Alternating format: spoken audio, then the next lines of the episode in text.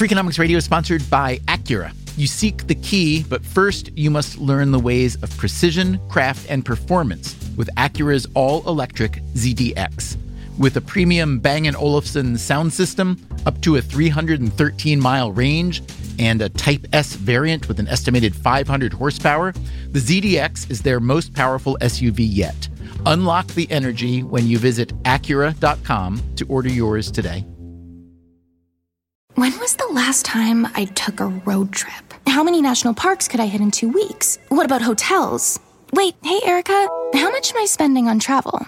When your questions about life turn into questions about money, there's Erica, the virtual financial assistant to help you spend, save, and plan smarter. Only from Bank of America. What would you like the power to do? Erica is only available in the English language. You must download the latest version of the mobile banking app, only available on select mobile devices. Your chat may be recorded and monitored for quality assurance. Message and data rates and additional terms may apply. Bank of America N A, member F D I C.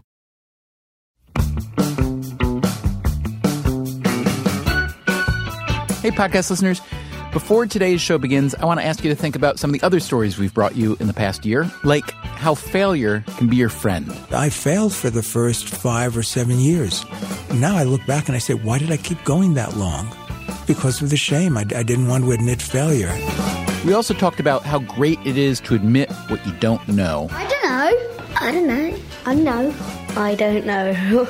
I don't know. We told you why Japanese houses often get torn down even when they're not very old. The structure fully depreciates after thirty years for detached houses and after forty years for condominiums. We even launched a Freakonomics Radio game show. Say it with me. Tell me something I don't know. And the mayor of London stopped by and took off his shoes. No, yeah, I'm going to take them off. I'm just going to see like... Bringing you these stories costs money for producers, producers' healthcare insurance, studio space, bandwidth, music licensing, and so on. Your donation helps our producing partner, W N Y C, pay for all this. So please go to Freakonomics dot com and click on the donate button and make a donation today. What's that? What's in it for you, you want to know? I don't blame you for asking that. Well, if you go to Freakonomics dot com and click on the donate button, you'll automatically be entered into a lottery to come to New York, have some lunch with me and the Freakonomics Radio team. Even spend the day with us if you want, watching us make the podcast. We'll fly you to New York, put you up in a hotel, and give you more Freakonomics swag than you can possibly carry home. Last year, Jody Lee from Fort Lauderdale, Florida, was the lucky winner. I was so surprised when I learned that I won because I never win anything. And I had no intention of even thinking about winning. I just donated because I listened to Freakonomics and I wanted to support it. So I was totally blown away. I thought it was a, a crank piece of mail, but I guess this proves that people really do win.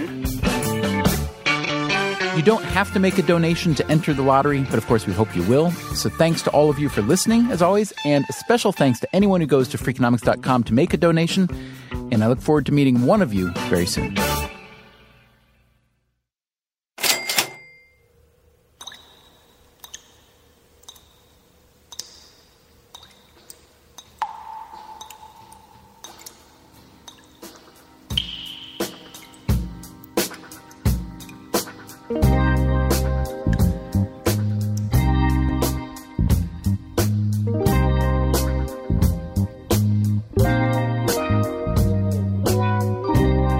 So, Levitt, here's a question for you today.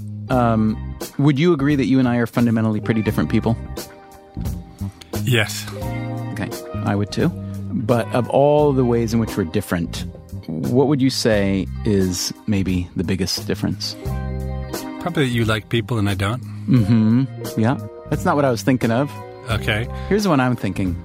You seem to be almost entirely unaffected by your physical surroundings. That's true. That's completely true. Whereas you ridicule me for being too sensitive. Like, if the lights go out or something, you're like, hey, Dubner, just keep working. What's the problem? You know? But like when you're working or even, you know, filling out your horse bedding stuff, you could be in the desert. You could be in a room with one hundred fifty decibels. You could, and you just, you're just a machine. You just, it doesn't matter to you. Would you agree that that's a pretty fundamental difference between us? I think so, yeah. But there's a downside to it too, which is that when I get dragged to nice places, I'd never appreciate it. Yeah, you them. don't know how to behave. I don't know how, you know, yeah. if I don't care whether I'm in a, a dingy pit or in a, you know, standing on the edge of the Grand Canyon, then um, I get the feeling that other people appreciate things that I don't appreciate. Maybe so. You make up for it in other ways. But here's a, a scenario that really bothers me that I want to talk to you about today. Um, but you may be the wrong guy to talk about it to, because I have a feeling it doesn't bother you at all. So you and I both travel a lot, fly a lot, and here's my thing. In airport restrooms particularly, but in public restrooms of all types, they are usually totally devoid of any music or other masking sounds. So it's like you walk in and it's like a library punctuated by the sound of traveling men using toilets. And it drives me batty. Does that bother? Do you even do you even know what I'm talking about? No, it doesn't upset me the way I'm sure it upsets you. Mm-hmm. Mm-hmm. Could have you noticed it? Have you ever noticed? Like, let's say I don't. We don't need to get too graphic here. Um, although with radio, it's probably easier to get graphic. But you know, you walk into a men's room and there's, let's say, there's three zones, right? There's the the sink zone, the, the urinal zone, and the stall zone. And it's the stall zone that I'm talking about. Yeah, I try to stay away from the stall zone. I'm pretty good at staying away from the stall zone. Uh, believe me, I do too. I do too. But, you know, audio waves travel into the sink zone and the urinal zone and the in and out zone. And so in that, I feel like, I feel like when I hear what's going on in that stall zone, I think, how can I invest more heavily in gastroenterology? Because the needs of American men are plainly huge. It just sounds like a mash unit of people in gastric distress, and it and I hate it. Does that? You've never been bothered by this? Oh, it's disgusting. But honestly, I really try to avoid restrooms where there are lots of men doing fireworks. You know. Mm-hmm. So maybe we're not so different in that particular regard. It's just that maybe my own abilities to avoid these places are stronger than yours.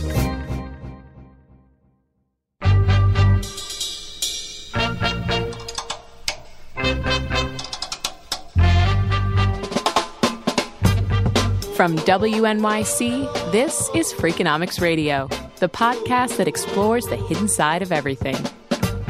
Here's your host, Stephen Dubner.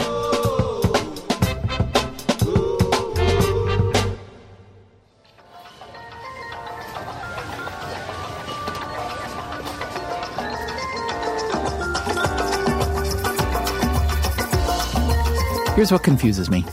Just about every public space you go to these days, you'll hear music being played or some kind of a soundscape.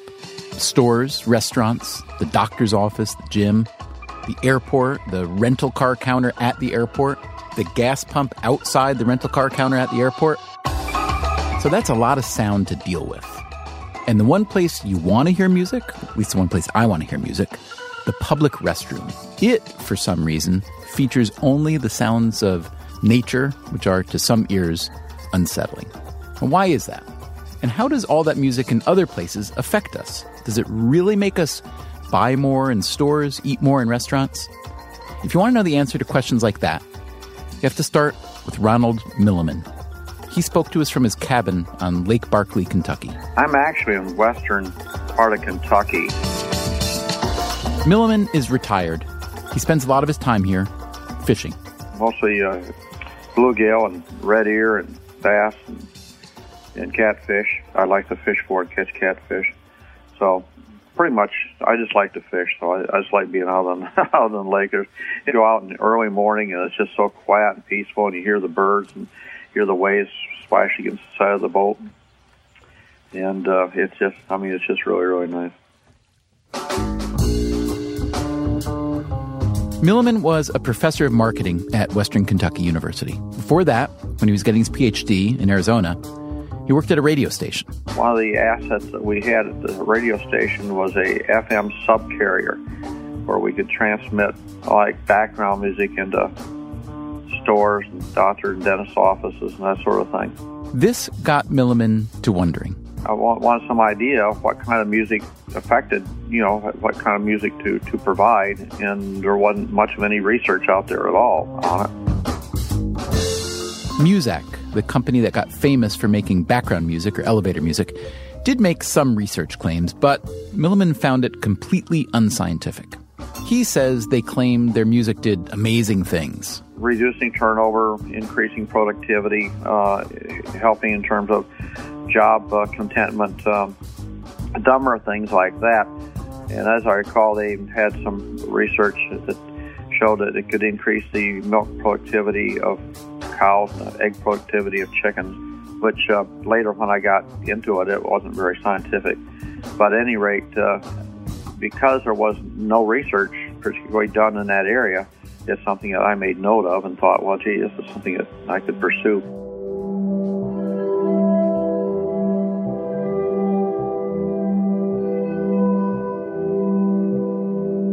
Now, there's one more reason why Ronald Milliman might have been a little bit more interested than the average person in measuring the effects of sound.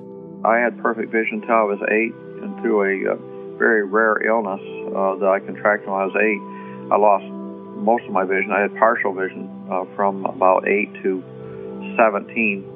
Then I lost my eyesight at seventeen, the rest of what I had, through a very freak wrestling, actually. I was a varsity wrestler on my high school wrestling team.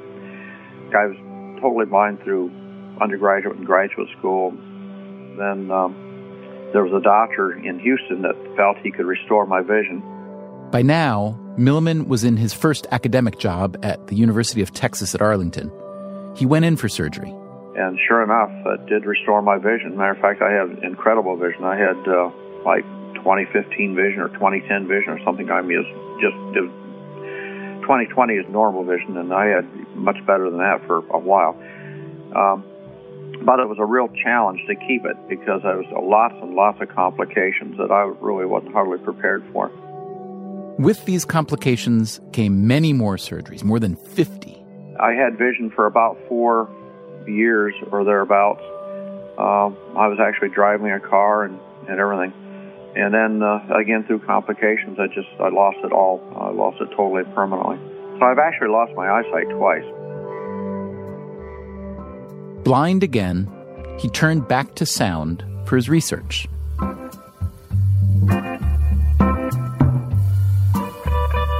There was a grocery store in the Dallas-Fort Worth area. It just happened that I knew the manager of the store some. This manager agreed to let Milliman set up an experiment.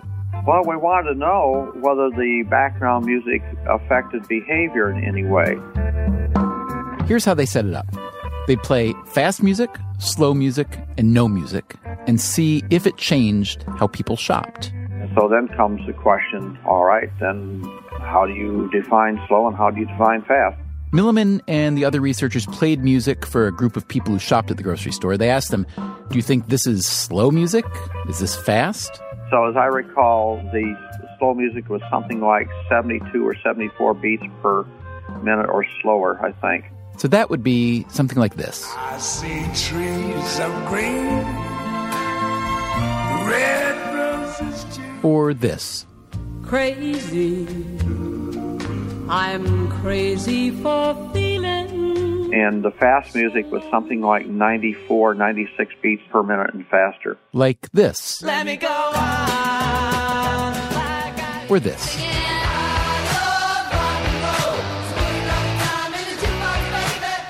Now, the actual music they used in the experiment, slow or fast, would have no lyrics. And then we positioned uh, graduate students that appeared to be like ordinary customers, like they were looking at a, a can of peas or whatever it might be. The grad students had stopwatches and notepads. They watched people and timed them as they shopped. One day they'd play fast music, another day slow music, another day no music at all. This went on for roughly two months, so they'd have plenty of observations. They also stopped shoppers as they came out of the store and asked them, do you remember if there was music playing in the store when you were shopping? Here's what Milliman wanted to know. If how fast people traversed the store, if it made any difference, for instance, how much they purchased or, or whatever, or, or what they purchased.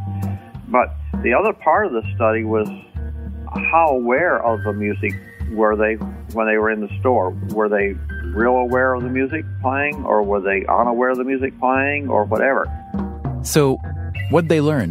And so what we found is that with the fast music, they did traverse the store more quickly and it was significantly more quickly. What do you think happens when people move through a store more quickly? Yep, they don't buy as much stuff. But what happens when you play the slow music? Yeah, now that's a really interesting one, because sales were significantly greater. And when I say significant, I mean literally in the scientific statistical sense. Significantly greater sales with the slower music playing than with the fast background music playing. With fast music playing, the Dallas grocery store did about twelve thousand dollars in sales each day. With slow music, sixteen thousand dollars. Interestingly, most of the shoppers, when asked upon leaving the store about hearing music, couldn't recall whether or not they heard music. Furthermore, there wasn't a statistically significant difference between no music and slow music, or no music and fast music, but between slow music and fast music, a difference. How did Milliman explain this? The theory was, and we have reason to believe this is pretty accurate, is that people simply, as as you slowed them down, they saw more that they remembered that they needed, or they saw more that they wanted. Uh, sometimes, you know, if you glance down an aisle, you've probably done it when you shop, you're at the end of the aisle and you sort of glance down the aisle, see if there's anything down there that you want or need. For Milliman, the takeaway from this one study was pretty obvious. Well, it's clear that music does affect people's behavior in a lot of different ways.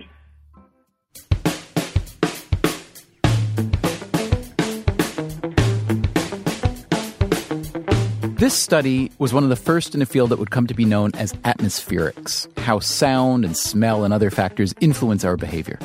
Milliman did a ton of work in this area. One study was similar to the grocery store study, but this time he did it in a restaurant.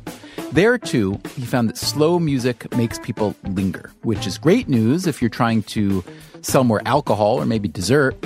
And if you need to turn over tables faster, yep, bring on the fast music. By now, there's been enough research that we know a good bit about how we're affected by different types of music and other sounds. The right music can reduce stress for a patient waiting for surgery, can help a kid do better on math tests. Classical music leads people to buy more wine than top forty music, but the wrong music or the wrong sounds can be bad for you too. If you work in an open office, for instance, also known as a cubicle farm, you're more likely to be stressed out, less productive, less satisfied. That's in large part because you are getting a lot of stimuli that you don't ask for, like other people's conversations and phone calls, and you can't simply shut these out, no matter how good you think you are at concentrating. We all have a limited amount of auditory bandwidth, and as the sound expert Julian Treasure likes to say, we don't have any earlids. This becomes more of a problem when you're hearing someone else's noise, someone else's music, everywhere you go. Everywhere except the one place where you want some music. The louder and faster, the better, please. The bathroom. Coming up on Freakonomics Radio, it's time to take back the toilet. Anything. Literally anything would be better than nothing. There used to be an Italian restaurant in California that I would go to, and they piped in Italian lessons. And so while you're in the bathroom, you're hearing, uh, can you tell me where is the train station? One more thing. If you're traveling a lot during the holidays and you need some noise to drown out whatever it is you don't want to hear, there are nearly two hundred back episodes of Freakonomics Radio just waiting to be downloaded. You can find our complete free archive at Freakonomics.com slash radio, also at iTunes. And if you subscribe at iTunes or wherever you get your podcasts, we will send you another episode every week.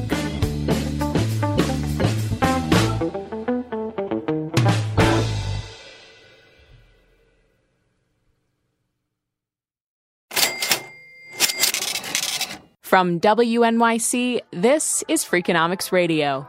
Here's your host, Stephen Dubner.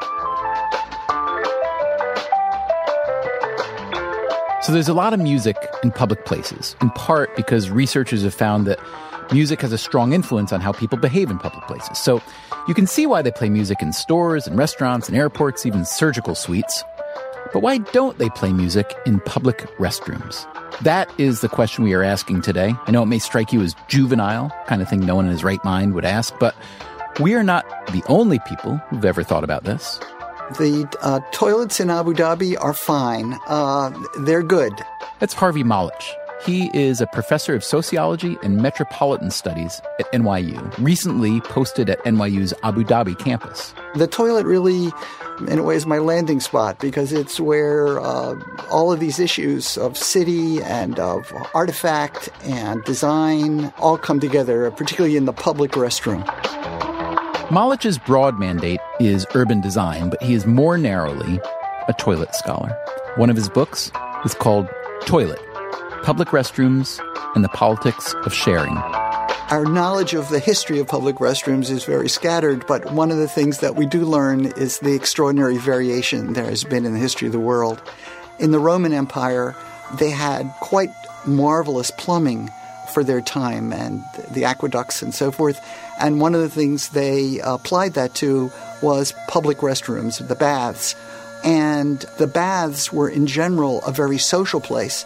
People went together, they met up together, and some of the rooms held as many as sixty people. The setting, Molotch says, is quite beautiful, with mosaics on the floor and the walls. The toilets are arranged in a sort of semicircle. They're built of stone, a single slab of stone, uh, with a series of holes. And the people are sitting as close together as we sit when we sit on toilets in public restrooms. So there were no stalls, at least not what we think of as stalls today. One of the interesting things is that uh, they wore togas. So the toga was their stall. By wearing the toga, you have a way of keeping your private parts private, even as you're sitting on the toilet. But Molotch agrees that modern public restrooms can be pretty unpleasant, and we shouldn't really expect them to get better anytime soon. One reason it doesn't change is that toilets in general and public restrooms, there's a taboo around them. And where there's a taboo and you can't speak freely about something, it becomes a place where there's not accountability. So whereas the uh, iPhone, we can question, how come it's like this, how come it's like that, wouldn't it be better to this or that, or a sofa for the living room, you can't really talk through a toilet.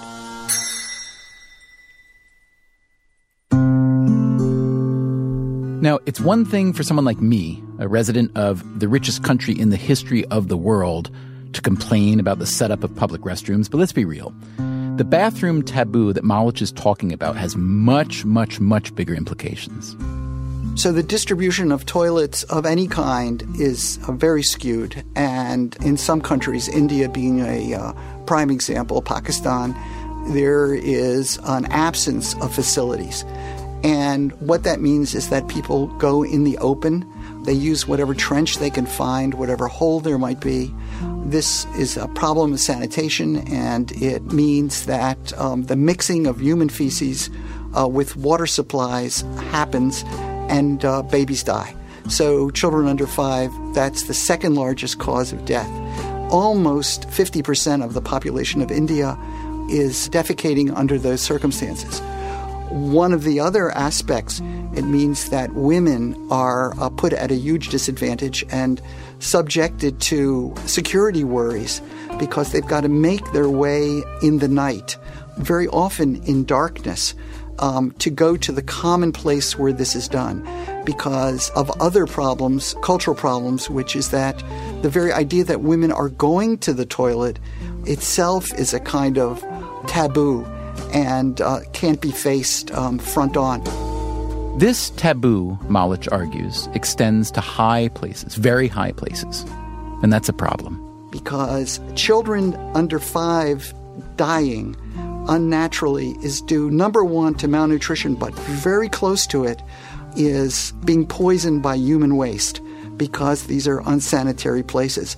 And for the President of the United States to go to bat for public restrooms in, say, India would be uh, humiliation for him. So we've got to get the topic on the agenda locally, nationally, and globally. There are also practical issues, issues of priority, cost.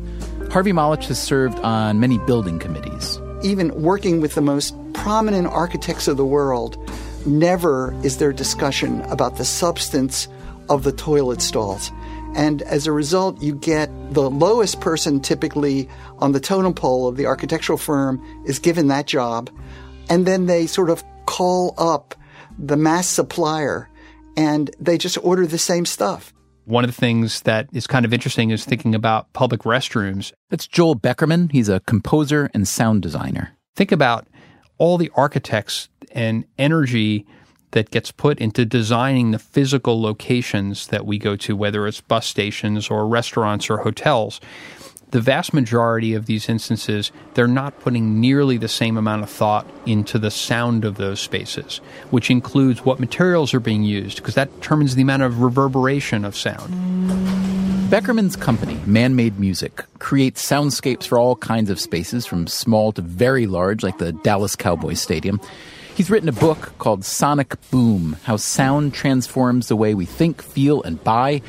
He has a lot of examples of how sound functions in ways that we might not necessarily think about. In Moscow, actually, their subway is a circle. It is basically a big loop. And one of the ways they give you information in an instant is that one direction, I'm not sure whether it's clockwise or counterclockwise, all the announcements are made by a male voice.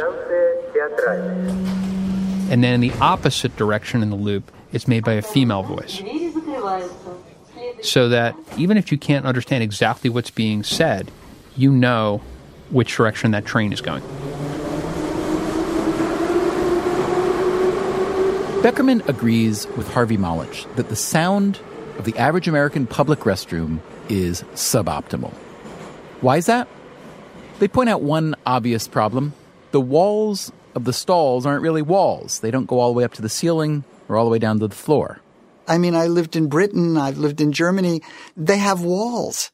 Italy has walls. Stall walls. That's, you know, step one. Uh, then if you want to get really groovy like the Japanese. It may not surprise you to learn that bathroom design in Japan is rather advanced. What you're hearing is called the Sound Princess. As the story goes, Japanese women were so put off by the silence in public restrooms that they'd flush the toilet over and over again to mask the noise, which worked but also used a lot of water. The solution? A device that mimics the sound of an ever-flushing toilet.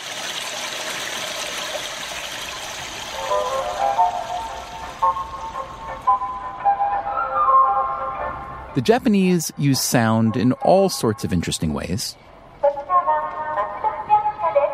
Many towns have intercoms mounted on public buildings throughout the city. This one plays a daily message around sunset.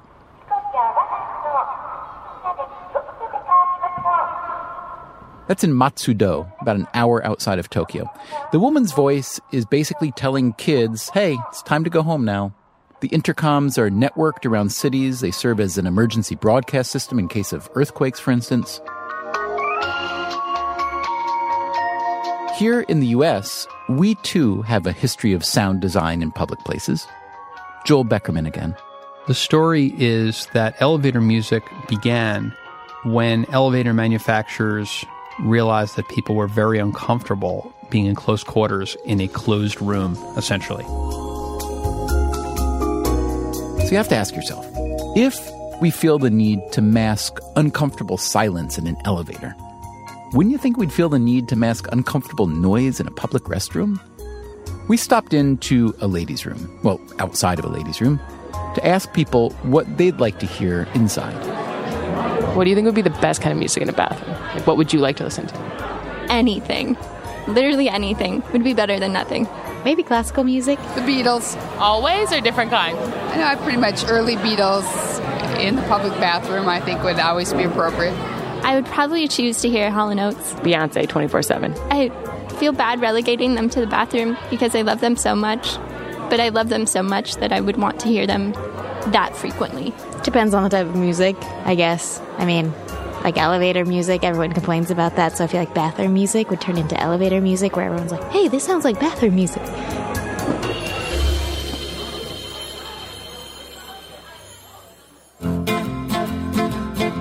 The sociologist Harvey Molotch, in his tireless pursuit of toilet improvement, once came across something he loved.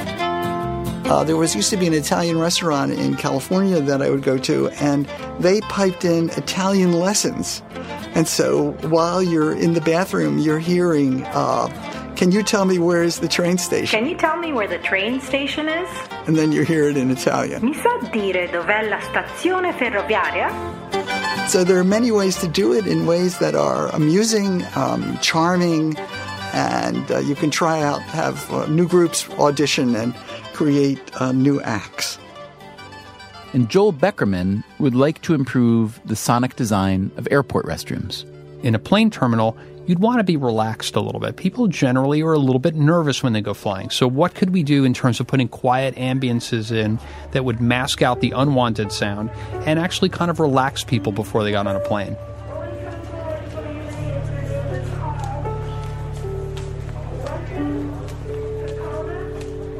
I went back to Steve Levitt, my Freakonomics friend and co-author, to see where he landed on this.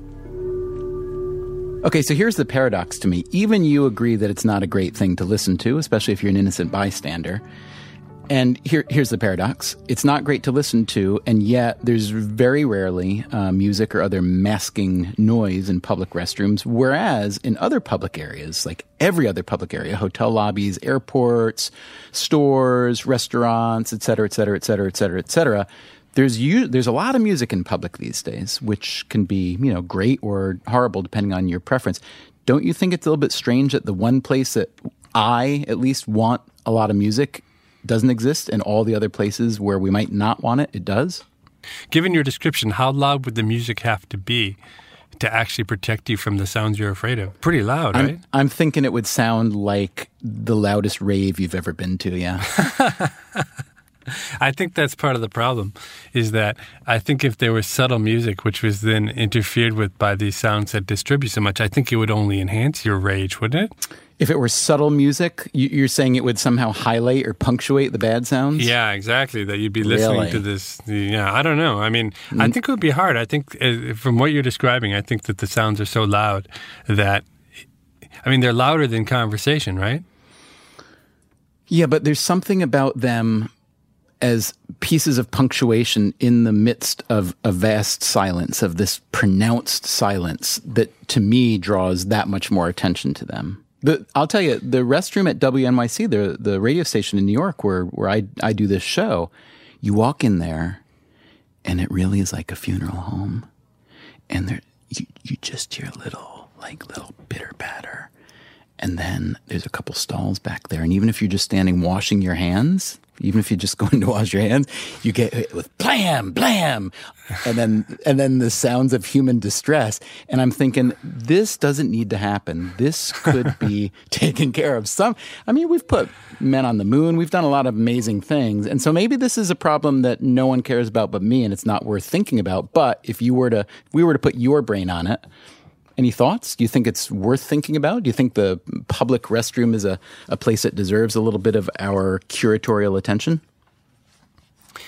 No, I think this is like the penny. It's something only you care about, and um, no one else cares about it, getting rid of the penny.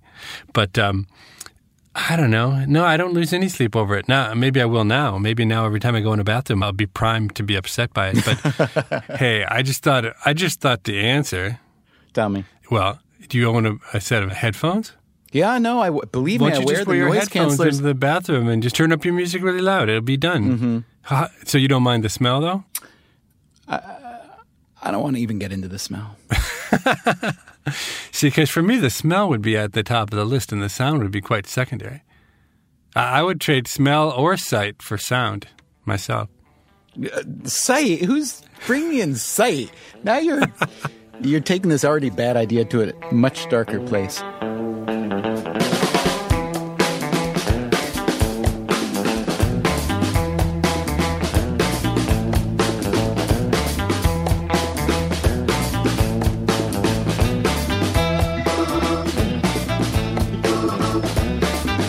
Hey, podcast listeners, one more thing before we go. We need your help for a future episode. We recently put out a two-parter on education reform, and now we want to hear from you on this topic. So here's a question. If you had to pick one thing to change about the education system where you live, what would it be and why? One thing. We want you to record your answer on your phone and email us the file to radio at freakonomics dot com. Tell us your name, where you live, what you do. Maybe you're a student, parent, teacher, school administrator, taxpayer, concerned citizen. So again, send your audio file to radio at freakonomics dot com. Tell us your name, where you live, what you do, and answer the following question. If you had to pick one thing to change about the education system where you live, what would it be and why? And soon, that will be the next episode you hear on Freakonomics Radio.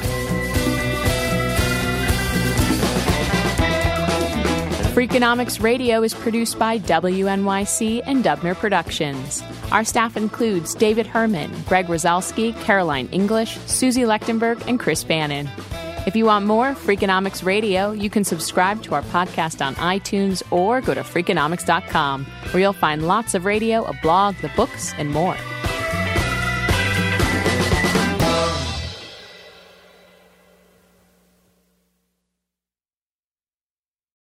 Reese's Peanut Butter Cups are the greatest, but let me play devil's advocate here. Let's see. So, no, that's a good thing. Uh, that's definitely not a problem.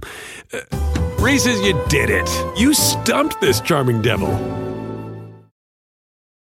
If you have kids or pets, you know stains and odors in your carpet and upholstery are inevitable. But the experts at ChemDry can help.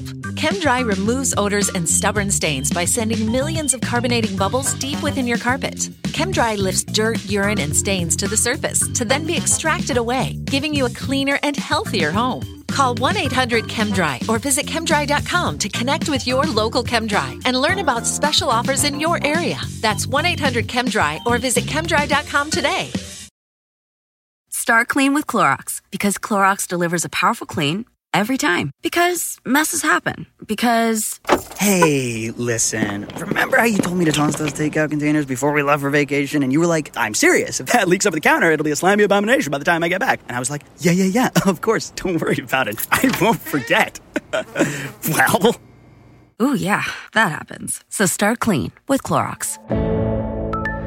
Use Clorox products as directed. Rinse after use if in contact with food surface.